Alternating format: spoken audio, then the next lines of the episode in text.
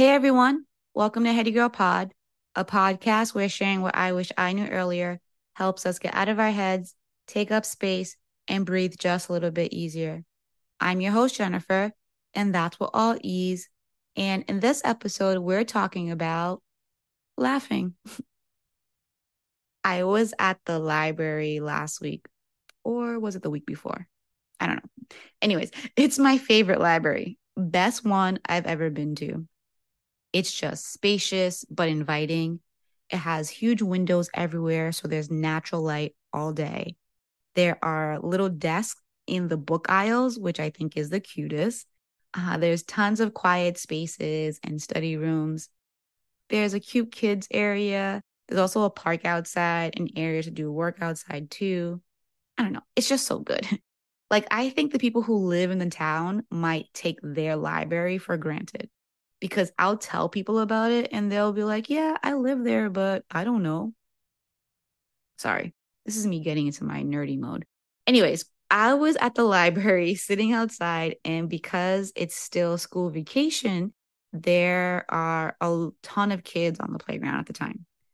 I had laughed to myself because at 10:40 in the morning, the ice cream truck came by. like really, didn't we all just finish breakfast? Not many people ran over to it, but around lunchtime that same day, another ice cream truck came by, and this time I could hear the kids screaming, Ice cream, ice cream. I don't know about you, but when I hear ice cream truck music, I don't necessarily want ice cream, but it's almost like a reflex to think, do I have a dollar? And that's sad because they probably don't cost a dollar anymore. I don't remember the last time I've been to an ice cream truck, but honestly, they probably take credit cards and Apple Pay now too, huh? But that was one of the best kids' memories I think I have had yelling, ice cream truck, ice cream truck, and trying to find cash and run over there as quick as you can before it drove off.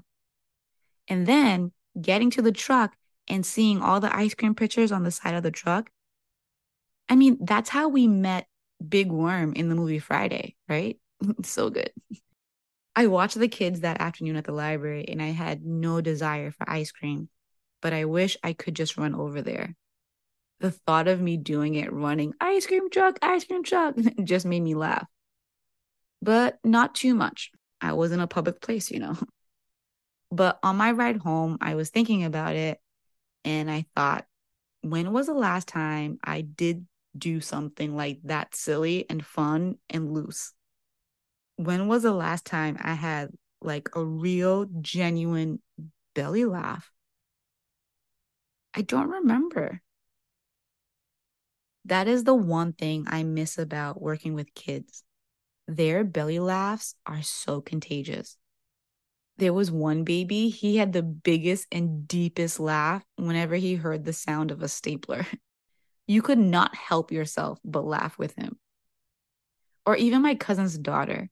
She loves being around people and playing.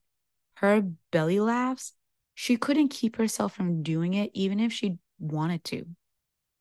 Or even now, my family has a lot more toddlers than it did last year. And that's the best belly laugh age, right? Off topic, I really do have the best babies in my family.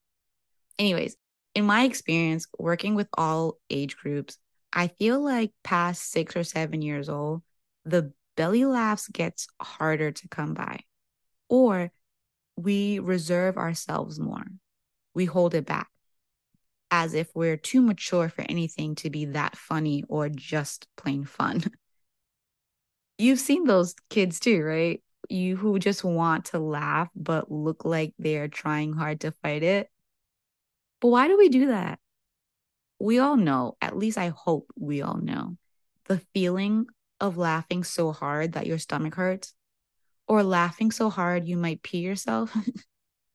I mean, they sound awful if you don't know what I'm talking about, but honestly, it's the best feeling. And I think we need more of it.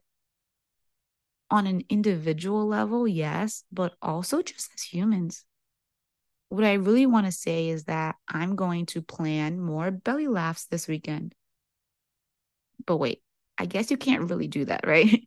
It's natural, it's not forced, it's in the moment. But I guess what I can do is be open to receiving and giving joy, right? It's easier to have a belly laugh if you're open to it.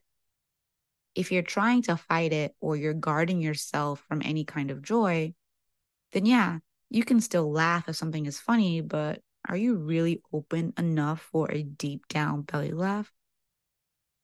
And two, being open to being in spaces and around people that make me feel comfortable and safe. Because again, it's easier to have a belly laugh if you're in the environment for it. Because if my body and my mind is like, I don't like these people, or I don't like how I feel when I'm in this place, it doesn't matter how hard someone tries, laughter, belly or not, will not want to come out. and who has time to laugh when your nervous system is trying to keep you safe?